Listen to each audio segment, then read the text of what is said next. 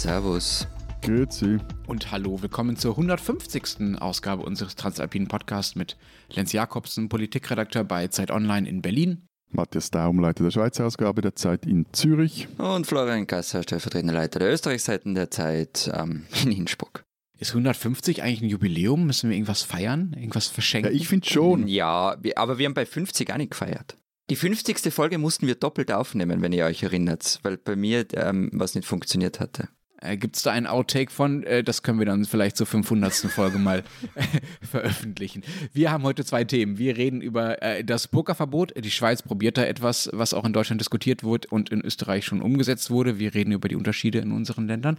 Und wir reden über komische alpine und transalpine und regionale und abseitige und vor allen Dingen komische österreichische Maßeinheiten. Es wird um Bier gehen und um einiges andere. Aber na Moment, Lenz, ähm, vorher, also ich weiß ja nicht, wer dein Erdkundelehrer war. Aber ich glaube, der geniert sich immer wieder in Grund und Boden. Ähm, du musst dich, glaube ich, bei, wieder mal beim Teil Deutschlands entschuldigen. Jetzt hast du bald alle Also durch. kurze Besserwisserei, äh, wer Ministerpräsident in welchen Ländern ist, lernt man bei uns nicht in Erdkunde, sondern in Sozialkunde oder in äh, Sozialwissenschaften. Je nach Bundesland. Bei uns gibt es nämlich gar keine Erdkunde. Ich habe mir gedacht, das passt jetzt, aber gut. Ja, in so einem kleinen Land hat man das vielleicht auch gar nicht nötig. Naja. ähm, Du, große Worte, große jedenfalls muss ich mich diesmal ausnahmsweise nicht bei den Ostdeutschen entschuldigen, auch nicht bei den Süddeutschen, sondern bei den Norddeutschen. Ich habe in der vorletzten Sendung es tatsächlich hingekriegt, Manuela Schwesig per Versprecher zur Ministerpräsidentin von Schleswig-Holstein zu machen. Das ist natürlich großer Worte. Quatsch. Also reiner Versprecher. Sie gehört natürlich nach Mecklenburg-Vorpommern.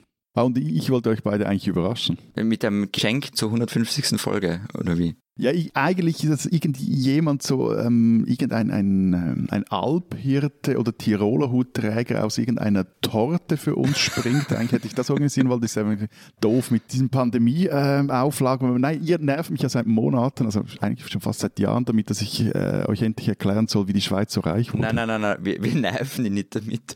Du scheiterst einfach dran, uns das zu erklären. Eine absolut legitime Frage. Okay, wurscht, aber ich habe auf jeden Fall jetzt die Frage outgesourced und zwar an unsere Kollegen, die sind ja auch irgendwie Transalpin von Dreisat. Dort läuft nämlich heute Mittwochabend um 2015 der Dokumentarfilm Warum ist die Schweiz so reich?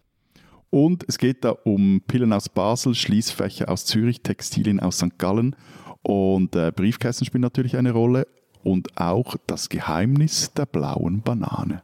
So, mehrere Punkte dazu. Erstens, unsere Frage war nicht, warum ist die Schweiz so reich? Da haben wir sogar eine Folge dazu gemacht, sondern warum wurde die Schweiz ja, es so ist ein reich? historischer Doc-Film. Ich habe ihn ja Und- gesehen. Ich kann dich beruhigen. Ja, bitte, nächste Frage. Ich weiß nicht, was du jetzt willst, dass wir uns das anschauen und ähm, dann nächste Woche drüber reden können, weil du dann endlich alles weißt und einfach den Film wieder rezitieren kannst. Nein, ich habe eigentlich gedacht, schaust den Film und gut ist. In your dreams.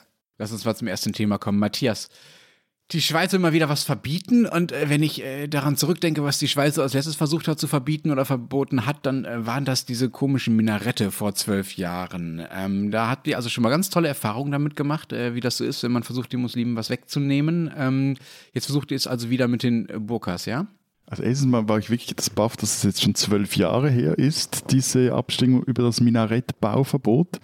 Ähm, aber klar, wir haben einmal ein Phantom erfolgreich bekämpft, jetzt versuchen wir es ein zweites Mal. Also immerhin haben wir hierzulande vier Minarette und genau 37 Burka- und Niqab-Trägerinnen. Wahnsinn. Äh, wie kommt es dazu, dass ihr für diese 37 Personen äh, eine extra Initiative gestartet habt? Ja, also äh, hinter dem Minarettbauverbot und dem Burka-Trageverbot ähm, steht dasselbe rechtsaußenstehende Egerkinger Komitee. Das ist benannt nach einem Dorf an der Autobahn 2. Ähm, und dieses Dorf, kleiner Fun Fact, hat sich wiederholt öffentlich dagegen gewehrt, dass dieser Anti-Islam-Verein seinen Namen benutzt, aber genützt hat es nichts. Auf jeden Fall reichen diese Kulturkämpfer eine Volksinitiative jetzt ein, welche fordern, Entschuldige, jetzt muss ich da den, den Originaltext vorlesen. Niemand darf sein Gesicht im öffentlichen Raum und an Orten verhüllen, die öffentlich zugänglich sind oder an deren grundsätzlich von jedermann beanspruchbare Dienstleistungen angeboten werden. Das Verbot gilt aber nicht für Sakralstätten. Und dann niemand darf eine Person zwingen, ihr Gesicht aufgrund ihres Geschlechts zu verhüllen. Und dann kommen die Ausnahmen, Gesundheitssicherheit, klimatische Bedingungen und einheimisches Brauchtum. So, also eben, vielleicht steht bald in unserer Bundesverfassung eine Kleiderordnung. Hintergrund, ja, Bitte? Darf ich da ganz kurz mal reinkrätschen? Ich bin ja ähm, ausgewiesener Experte für politischen Unsinn jeglicher Art. Qua Abstammung quasi. Und genau. Und also, das, was ihr jetzt plant, ist das ein richtiges Burka-Verbot, also in ein Gesetz, in dem steht, wir verbieten das Tragen von Burka und Niqab, oder ist es das, was wir in Österreich haben, nämlich ein Verhüllungsverbot, also ein Gesetz, in dem die Wörter Islam und Religion gar nicht vorkommen, weil das wäre ja pfui, pfui, pfui, das wäre ja ähm, Religionsdiskriminierung, das wollen wir nicht, das machen wir nicht, das geht ja nicht. Ähm, deshalb machen wir eben so ein Verhüllungsverbot. Jeder weiß, was es ist, dass es nämlich ein Burka-Verbot ist, aber wir nennen es halt anders. Zwei Dinge dazu. Wir, wir, machen ja nicht einfach nur oder wollen ja nicht nur einfach ein Gesetz erlassen, ja, Verfassungsgesetz. wir wollen schon. die Verfassung ändern. Also es, wir haben dann eine Kleiderordnung in der Verfassung drin. Ja, so, das okay. zum ersten. Und zum zweiten, nein, natürlich nicht. Also wenn du da Burka oder Niqab oder äh, weiß Gott, was reinschreiben würdest, dann äh, wäre das natürlich klagbar, käme auch nicht durch. Ähm, das Sapperlot. Nee, aber nee, nee, wir machen es gleich wie ihr. Also ja, okay. Verhüllungsverbot. So. Hm. Aber darf ich nochmal äh, zurückkommen auf diese Zahl? Ich habe die noch nicht ganz verdaut, ehrlich gesagt. Es gibt 37 Burka-Trägerinnen in der Schweiz. Äh, warum ein Gesetz für die? Ich meine, das ist doch, es muss doch, das kann doch den Aufwand eigentlich nicht wert sein. Das kann doch nur Symbolpolitik sein. Ja, also erstens mal noch eine Bemerkung zur Zahl, die klingt auch in meinen Ohren etwas absurd, dass das wirklich so 37 sind. Das, auf diese Zahl kommt auf jeden Fall ein, ein, äh, ein äh, Islamforscher der Uni Luzern. Äh, es gab mal Schätzungen, dass es ähm, vor ein paar Jahren, dass es mehr sind, da, da sprechen wir das um die 100, aber nichtsdestotrotz, dein Argument bleibt das gleiche. Und die meisten, die sehr wahrscheinlich hierzulande einen Niqab tragen, das sind Touristinnen aus dem arabischen Raum die ja zurzeit hierzulande auch keine Ferien machen können oder fast das auch nicht tun. So, aber wieso? Äh, ja, Symbolpolitik, ja, klar. Und äh, es gibt auch vermeintlich oder sich liberal schimpfende Chefredakteure in diesem Land, die äh, für dieses äh, Verbot sind. Und da gibt es dann äh, tatsächlich liberale Politiker, die halt sagen, die wenigen hiesigen Niqab-Träger seien weder Unterdrückte noch Salafistinnen, sondern Punks mit religiösem, religiösem Entschuldigung, Touch. Und das wiederum. Was eh ganz klingt aber cool eigentlich. Ich glaube, es trifft es auch bis zu einem gewissen Grad auf den Punkt und ähm, das bringt aber halt dann all die rechten Frauenbefreier auf die Palme und sogar Alice Schwarzer hat sich ja mit einem Interview, einem großen äh, in der NZZ in den hiesigen Abstimmungskampf eingemischt. Sie will ja die Burka verbieten, sie wäre also dafür. Gut, Alice Schwarzer ist ja sowieso ein großer Fan der, der großen Zwangsentschleierung. Ne? Das versucht sie hier in Deutschland auch schon seit Jahrzehnten. Ich habe noch eine, eine Nachfrage. Du hast uns nämlich vor, ich weiß es nicht, zwei, drei Jahren mal im Podcast ähm, von den Vorteilen der direkten Demokratie erzählt, haben wir eine Sendung dazu gemacht. Und ähm, da ging es auch ums Minarettverbot und ein Argument von dir war, ja, es, es kommt bei direkter Demokratie in einer aufgeheizten Stimmung eben zu Sachen wie diesem Minarettverbot. Aber der Vorteil daran wäre, dass dann auch die Luft aus diesen Debatten raus wäre. Lenz hat dann irgendwie gesagt, ja toll, aber dann habt ihr dafür Minarette verboten, ähm, ist sicher ideal. Und du meinst, ja, okay, das ist der Preis dafür, aber dann ist es auch vorbei. Freund der Berge, das ist offenbar irgendwie ein Topfen und es stimmt nicht, weil wenn ihr jetzt über eine als Modevorschrift getarntes Pokerverbot abstimmt, das wohl auch durchgehen wird, ähm, dann hast du einfach nicht recht gehabt. Ich könnte so argumentieren, dass ich auch dann recht gehabt habe, weil auch die Burka, also quasi 100 Leuten oder 37 äh, Frauen das Tragen eines bestimmten Kleidungsstücks zu verbieten, eine Art von politischem Blitzableiter in der ganzen Islamdebatte sein kann. Oder man aber es geht um was anderes. Es geht um ganz was aber anderes. Dieses, aber also dieses, nein, warte, ich, ich, ich will, aber dieses, es könnte alles sonst noch schlimmer kommen, wenn wir nicht das machen würden, ist natürlich auch ein Ausweichargument. Genau, ich, ich habe jetzt extra im, im Konjunktiv argumentiert. Ob es durchkommt, ehrlich gesagt, ich weiß nicht. Ich habe eine Wette am Laufen. Ich würde behaupten oder hätte noch bis vor kurzem behauptet, es kommt durch. Jetzt gibt es aber Umfragen, die zeigen, dass es doch eher knapp wird und dass es vor allem so einen Nein-Trend gibt und erfahrungsgemäß sind Initiativen, die mal auf dem absteigenden Ast sind in den Umfragen, die haben es am Schluss dann schwer. Ja, aber die Frage, wieso das so viel Zustimmung genießt, äh, habe ich mir in den vergangenen Wochen auch immer, immer wieder gestellt. Ich habe da verschiedene Antworten. Also zum einen hat die Schweiz historisch gesehen schon immer gerne religiösen Minderheiten irgendwelches Zeugs verboten. Also zum Beispiel Jesuiten haben man verboten, das Schächten wurde per Volksinitiative verboten, eben Minarettebau hat man verboten. Und bei den Jesuiten muss man sagen, dass das ist aber auch Teil des, äh, oder war Teil des großen Kulturkampfs im 19. Jahrhundert und man könnte da auch sagen, dass es da auch so um die Frage gibt, geht, ja, soll die Vernunft zum Beispiel in den Schulen regieren oder eher der Papst? Und ähm, könnte man da sogar argumentieren, ob es oder sich fragen, ob es die moderne Schweiz, wie wir sie heute kennen, äh, oder quasi so, das Jesuitenverbot war auch ein Ausdruck eines durchaus berechtigten Anliegens, nämlich die Macht der katholischen Kirche zurückzubinden. So. Und so diese Verdrehungen gibt es jetzt halt auch bei dieser, dieser Burka. Also ich meine, man kann ja wirklich nicht guten Gewissens sagen, das sei ein völlig normales Kleidungsstück. Also es steht für eine grauenhafte Ideologie und in deren Namen werden weltweit Menschen, vor allem Frauen, unterdrückt und, und auch äh, teilweise vernichtet. Das wiederum macht eine Zustimmung halt auch für an und für sich vernünftig, denken die Leute relativ einfach, aber eben nichtsdestotrotz, also meines Erachtens haben Kleidervorschriften nichts in einer Verfassung zu suchen und äh, das Wichtigste ist ja auch alle anderen Punkte, die die Initiative festschreiben will, die lassen sich zum einen auch mit den bestehenden Gesetzen erfüllen. Also wenn ich jetzt eine Frau zwingen würde, sich zu verschleiern, käme ich schon heute Probleme über mit dem Staat. Und dann gibt es auch noch einmal so einen Gegenvorschlag des Bundesrats, der in Kraft tritt, wenn die Initiative abgelehnt wird, der auch dann noch gewisse Verschärfungen fordert.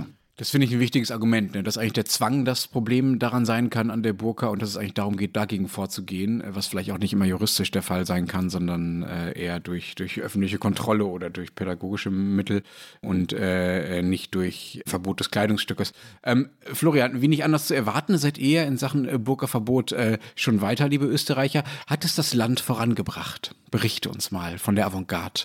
Ähm, also ja, es, es gibt es in Österreich, ähm, ist eben auch eine Modevorschrift und das Wort Poker und so weiter kommt nie vor. Seit 2017 eingeführt unter einem SPÖ-Kanzler, nämlich Christian Kern.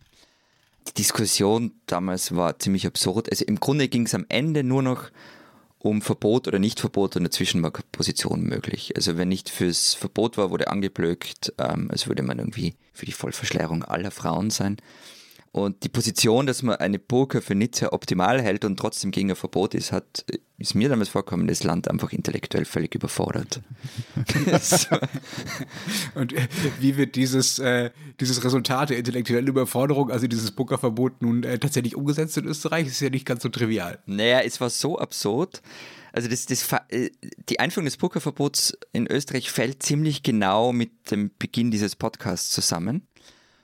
Und das war so absurd, dass es am Anfang nicht von uns, sondern aus höheren Instanzen bei Zeit Online die Idee gab, eine eigene Kategorie einzuführen, nämlich die ersten Vermummungsstrafen aus Österreich. Ähm, zu meiner großen Erleichterung wurde es fallen gelassen. Schade eigentlich. Aber ja. erzähl doch mal, erzähl doch zumindest jetzt mal, wenn wir schon nicht die ganze Podcast danach ausrichten, 150 ja. Folgen lang, erzähl doch zumindest jetzt mal kurz von diesen Vermummungsstrafen und dem Vorgehen gegen das Verbot.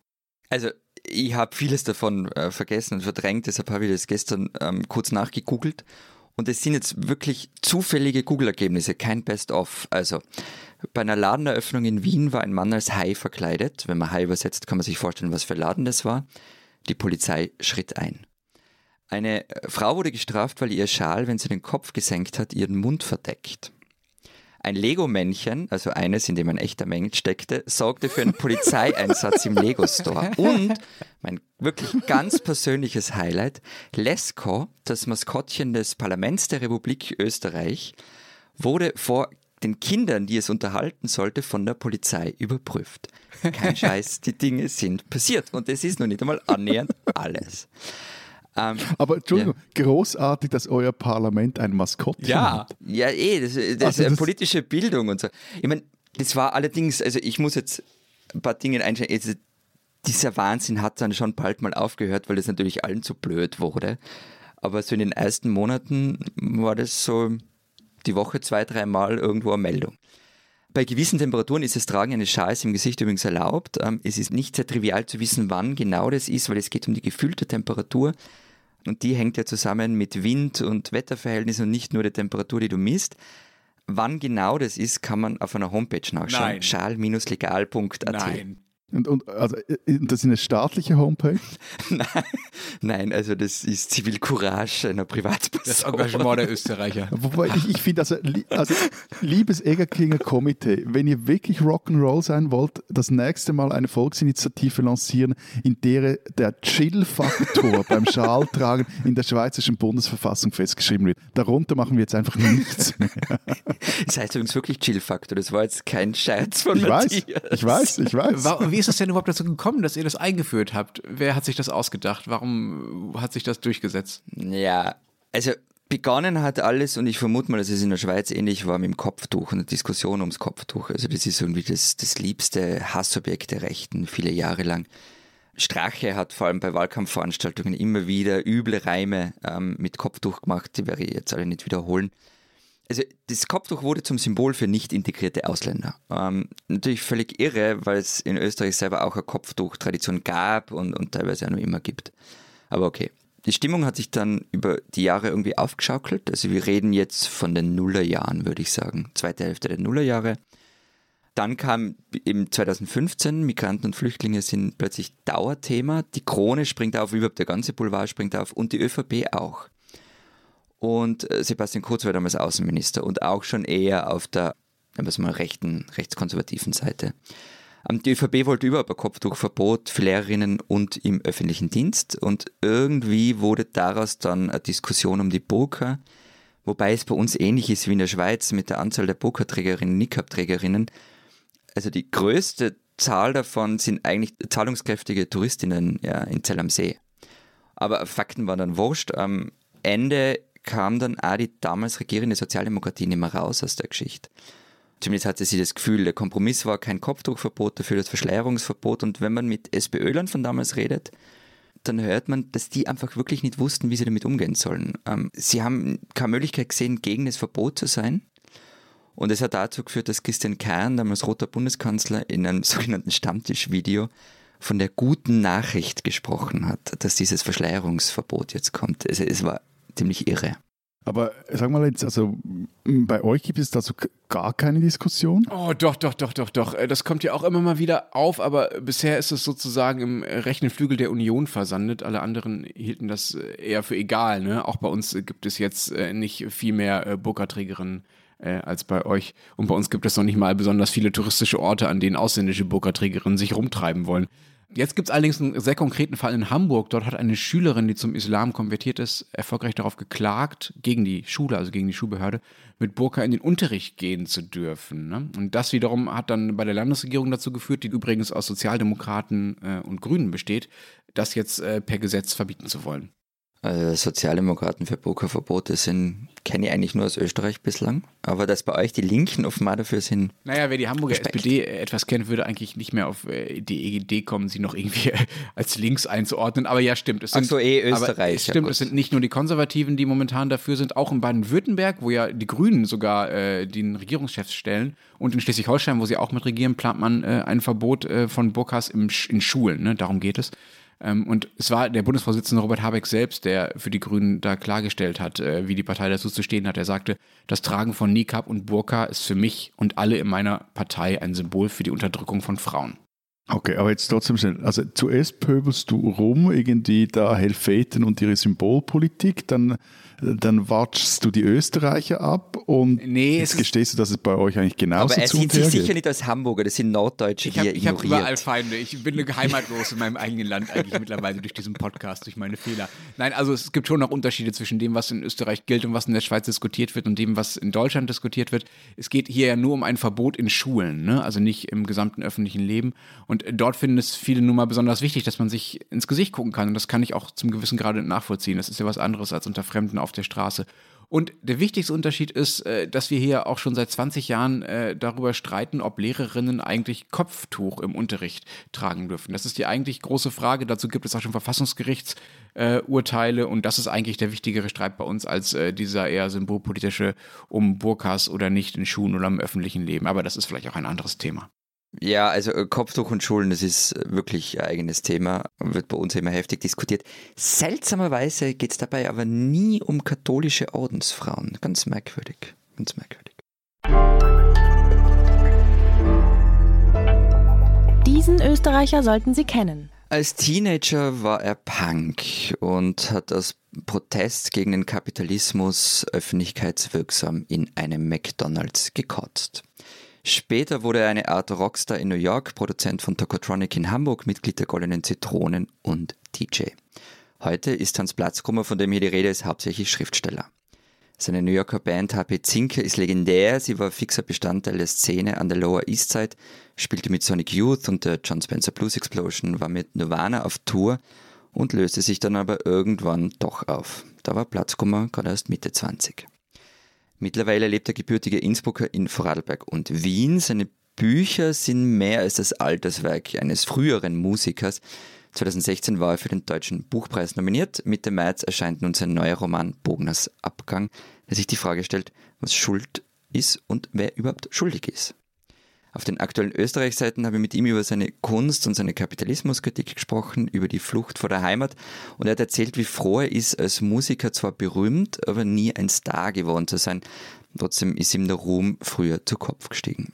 Es sei nämlich kein gesunder Zustand und er sei auch glücklich, dass er überlebt habe, im Gegensatz zu vielen Freunden und Kollegen wie etwa Kurt Cobain. Hans Platzkummer, ein Österreicher, den man kennen muss.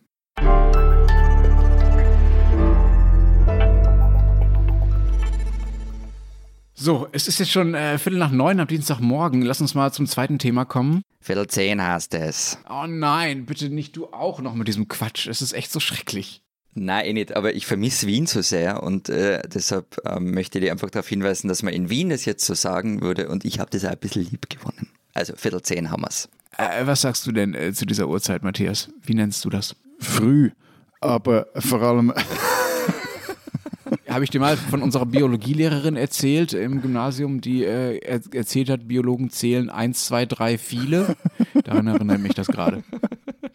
Also ich sage ähm, halt so, wie man das als äh, zivilisierte deutsch sprechende Person sagt und so, dass es auch andere zivilisierte deutsch sprechende Personen verstehen. Also Viertel nach neun oder in meinem Dialekt Viertel ab neun oder 9.15 also 9.15 Uhr. Über deinen Zivilisationsbegriff müssen wir reden. Mhm. Ich habe eine Karte gefunden, äh, wo aufgezeichnet ist, in welchen äh, Landstrichen in unseren Ländern welche Form dieser Uhrzeitbenennung wie verbreitet ist. Ich gehe das mal kurz durch. Im Norden und im Westen Deutschlands sagt man Viertel nach neun, also so wie ich im südlicheren Bayern und angeblich in Tirol auch eher.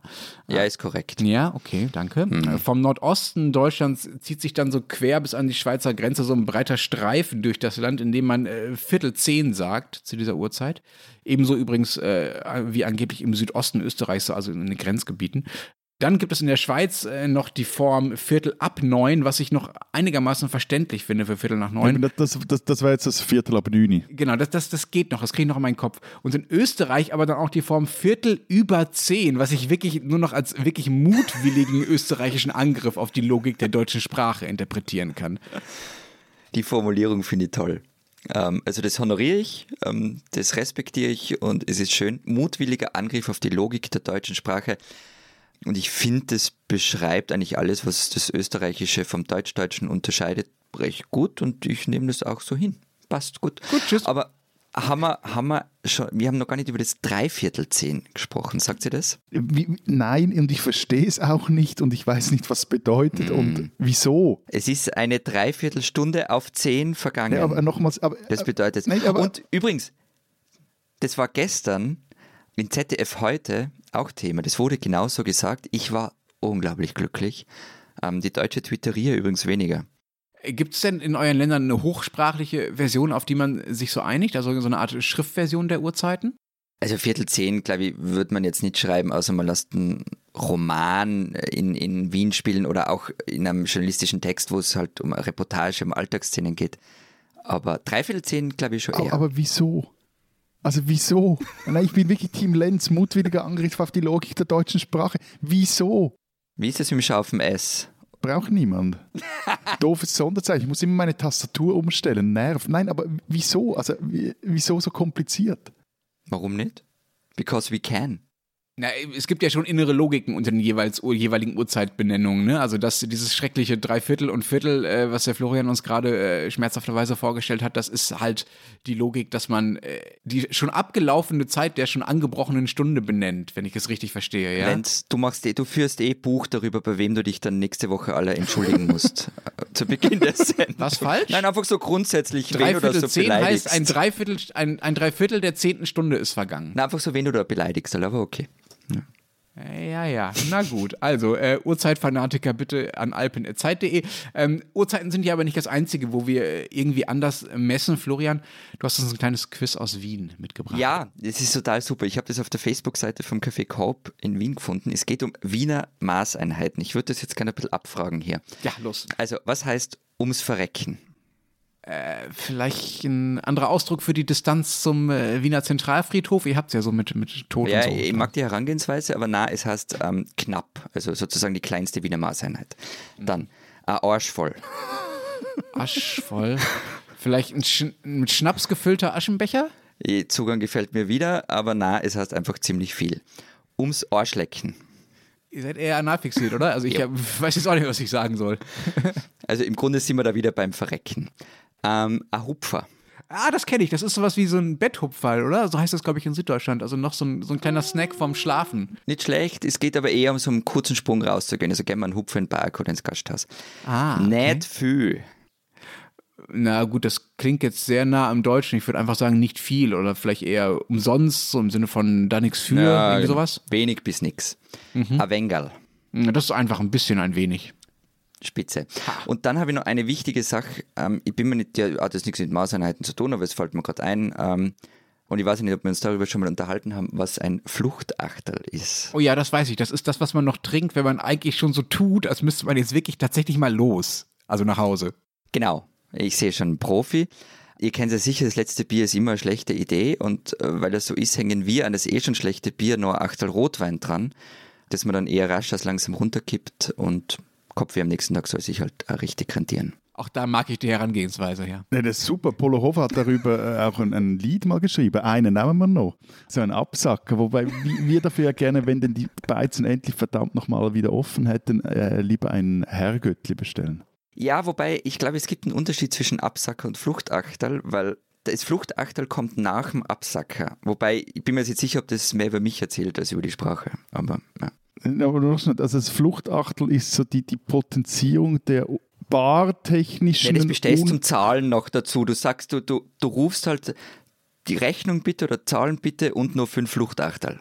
Gibt es auch ein Wort für das Bier, das man sich bestellt, wenn man Pizza holt und darauf wartet, dass sie fertig wird? Hm, wüsste nicht. Hm, schade. Vielleicht können wir mal noch eins erfinden oder jemand unserer Hörer. Gibt es denn sozusagen auch ernsthafte Maßeinheiten, die sich unterscheiden zwischen unseren Ländern? Nö. Also wir haben ja alle das metrische System und seit Pulp Fiction wissen wir, dass ähm, es deshalb andere Burgerbezeichnungen in Europa gibt wie in den USA. Aber ansonsten fallen mir nicht nur, mir fallen unterschiedliche Biere ein, also halbe Krüger, Seitel, Pfiff und so weiter, aber das hast du wahrscheinlich nicht gemeint. Wobei Bier ist sehr ernsthaft. Also ich meine, ein Herrgöttli, ob ich jetzt ein Herrgöttli oder eine Stange, einen Humpen oder einen Kübel, eine Flöte, eine Rugeli oder ein Stüpper äh, bestelle, das kommt durchaus drauf an. Ich habe nichts verstanden. Nichts. Sind das tatsächlich alles verschiedene Größen oder äh, Es sind verschiedene Größe, aber aus verschiedenen Landesteilen. Also so quasi Mainstream ist die Stange. Das habe ich schon mal getrunken in Zürich, oder? das ist 02 oder 03 oder was ist das? 03. 03. Ja, das ist so das, das, das äh, 0815 Maß, also eben nicht eine Maß, sondern eben eine Stange, so das äh, normale Bierglas, das du hier erhältst. Und das Herrgöttli, das ist da eben, das ist so dann 0,2, noch so ein kleines. Äh, Humpen ist ein, ein großes, also eher Richtung Maß, etwas kleiner, eher 0,5. Auch, glaube ich, ein Chübu, das ist äh, aus dem Bernbier. Und äh, Stüpper ist, glaube ich, auch aus dem Friburgischen. Ähm, Ja, was ist ein Stüpper? Groß, Ja. klein, mittel? Nee, ich glaube eher groß, aber da bin ich jetzt ehrlich gesagt, also ich brauche das nicht, aber das ähm, Okay. also schon zum Trinken, aber nicht als Begriff. So, das, Ich habe ja noch eine ganze Liste alter deutscher Maße gefunden, die leider wohl alle nicht mehr in Benutzung sind, was sehr schade ist. Äh, lohnt sich wirklich, äh, das mal nachzulesen. Gibt es bei Wikipedia teils äh, tolle Sachen dabei. Ein Viertel war beispielsweise mal eine Maßeinheit für Eier, und zwar ein Viertel gleich 25 Eier. Und wisst ihr, was eine Kiepe ist? Das ist mein Lieblingsbeispiel. Noch nie gehört. Also eine Kiepe, das sind 30 Stiegen, was wiederum Holzkisten sind, in denen jeweils 20 Schollen drin liegen. Das Ganze gilt aber nur, also diese Maßeinheit, in Lübeck. Was, also das sind 600 Schollen demnach, aber nur wenn sie in 30 Holzkisten verpackt sind. Ich kann nicht so schnell rechnen. 20 mal 30, ja, das sind 600. 600 Schollen, aber genau in dieser Verpackung, ja, so verstehe ich es zumindest. Genau, also wenn sie, wenn ich 600 Schollen in 40 Holzkissen tue, dann ist es keine Kiepe mehr. Das müsstest du mit den Lübeckern aus dem 18. Jahrhundert verhandeln, aber ähm, so habe ich es verstanden, ja. Aber Entschuldigung, also Scholle wie Fisch. Scholle wie Fisch, ja. Äh, Nicht wie Grundstück oder Immobilien, falls du das jetzt Ja, denkst, ja, ja, lieber ja, ja, Schweizer. ja, ich wollte nur. Ja, aber eben, aber also ich habe mich da ein, ein klein bisschen eingelesen. Also es ist ja richtig verwirrend. Also, oder sind, die sind ja richtig verwirrend, diese historischen Maßeinheiten. Da gab es also bis so vor das 19. Jahrhundert gab es da in der Schweiz nicht nur in den einzelnen Kantonen verschiedene Maßeinheiten, sondern teilweise auch noch innerhalb den Kantonen gab es verschiedene Maßeinheiten und dann im, im 19. Jahrhundert wurde dann das irgendwann mal allen etwas, also nicht mehr, eben nicht allen, aber einigen, die das sagen haben, zu blöd und es gab so richtigen Streit ums richtige Maß. Also nach der Bundesstaatgründung 48, 1848, da wurde ein Konkordat eingeführt und mit dem dann die Kantone eigentlich verpflichtet werden sollten, ihre unterschiedlichen Maße zumindest mal ins metrische System umzurechnen, damit das Zeugs irgendwie vergleichbar wird. Da machten aber dann nicht alle mit, weil die einen schon aufs Metrische umgestellt haben, die anderen wollten irgendwie nicht. Das Tessiner Westschweiz vor allem die Urne stellten sich quer und äh, es dauerte dann doch bis äh, Ende des, äh, gegen das Ende, zweite Hälfte 18, 19. Jahrhundert, bis das dann vereinheitlicht wurde. Ja. Also an dieser Stelle bricht kurz der Volkswirt in mir durch, äh, der ja mal Ökonomie studiert hat und sagt, ich freue mich einfach wahnsinnig darüber, dass es unseren Vorfahren irgendwann gelungen ist, diese Zentralisierung durchzusetzen und damit diese unfassbare Senkung von Transaktionskosten. Ich meine, wie, sch wie schlimm wäre das, wenn ich jedes Mal, wenn ich eine Scholle in Lübeck kaufen müsste, erst 35 äh, Gespräche darüber führen müsste, wie viel ich eigentlich meine, wenn ich fünf Stück kaufen will. Na wieso, das ist ja geklärt, 600 Schollen. Ja, nun, nein, aber dann, dann, dann wird es erst richtig äh, kompliziert. Was, Florian, wenn wir uns das nächste Mal sehen, kochst du uns bitte ein Essen mit 600 Schollen. was machst du mit diesen 600 Fischen? Aber was, ich- wir waren da übrigens früher dran, gell, mit dem, mit dem Vereinheitlichen als die Schweiz. Also bei uns wurde 1756 das allgemeine Maßpatent von Maria Theresia eingeführt und damit das Klaftermaß als verbindliche Einheit im Reich.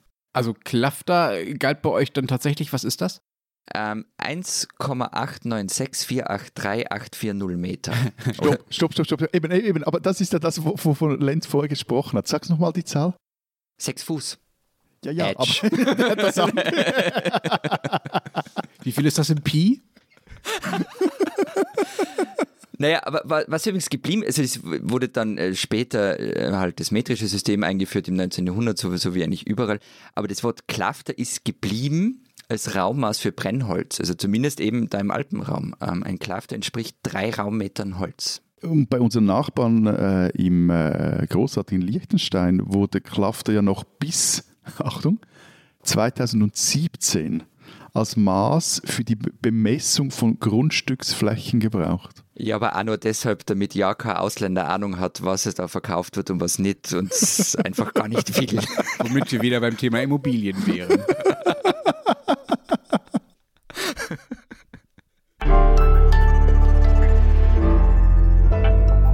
Die spinnen, die Deutschen.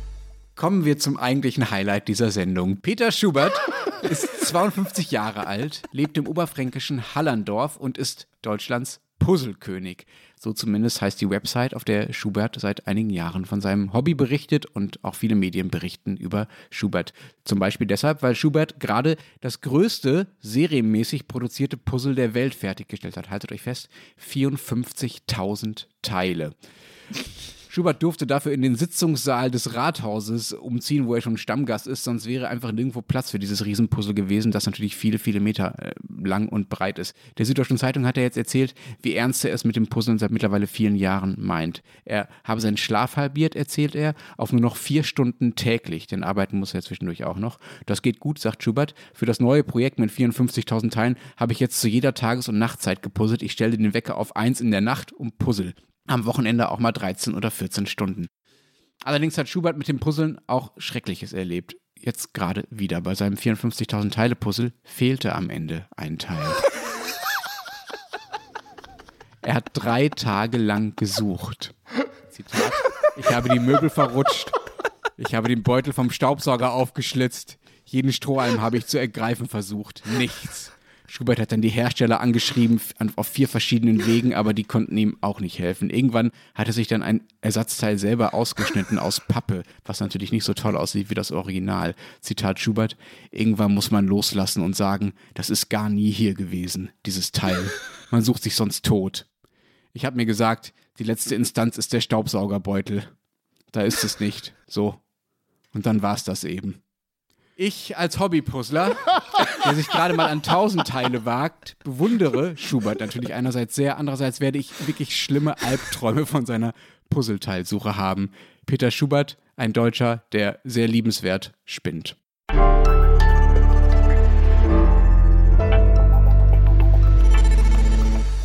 Ich, ich habe noch eine Nachfrage. Wissen wir, was es für Motiv ist auf den 54.000 Teilen? Ja, das ist, äh, das ist so eine Sammlung ähm, von äh, verschiedenen ähm, Gemälden der Weltgeschichte, so kann man das, glaube ich, nennen. Da sind dann so riesige Bibliotheken abgebildet, riesige Gemälde mit Goldrändern. Ähm, ihr findet das äh, in diesem Asset-Interview. Also kein ähm, blauer Himmel. Das wir gerne, dass wir gerne auch in der Podcast-Beschreibung dann äh, verlinken. Nein, kein blauer Himmel. Er sagt aber auch in diesem Interview, dass das Motiv einem völlig egal sein muss. Es kann einem nur noch um die Zahl gehen irgendwann. Also man kann da nicht einfach sagen, ich mache jetzt Tiermotive und deshalb nur 5000. Aber, aber Freunde, also äh, ernsthaft, Burka-Verbot, komische Zeitangaben und ein Hobbypuzzler, dessen letzte Instanz das Staubsaugerbeutel ist. Wieso? Super, Folge. ich finde aber alles dabei. Sie merken schon, wir kommen ans Ende dieser Sendung. Äh, wenn Sie wissen sollen, was vielleicht äh, ein bisschen ernsthafter in Deutschland, Österreich und der Schweiz noch so los ist, lesen Sie die Zeit Österreich, Zeit Schweiz, gedruckt oder digital. Was habt ihr vorbereitet? Wir haben eine Geschichte drin über die Renaissance der Dorfläden. Die hat meine Kollegin Sarah Jäcki geschrieben. Und äh, Peter Bodemann, ehemaliger SP-Präsident und jetzt Hotelier im Brieg, schreibt für uns über die Wahlen im Kanton Wallis, die am kommenden Sonntag stattfinden.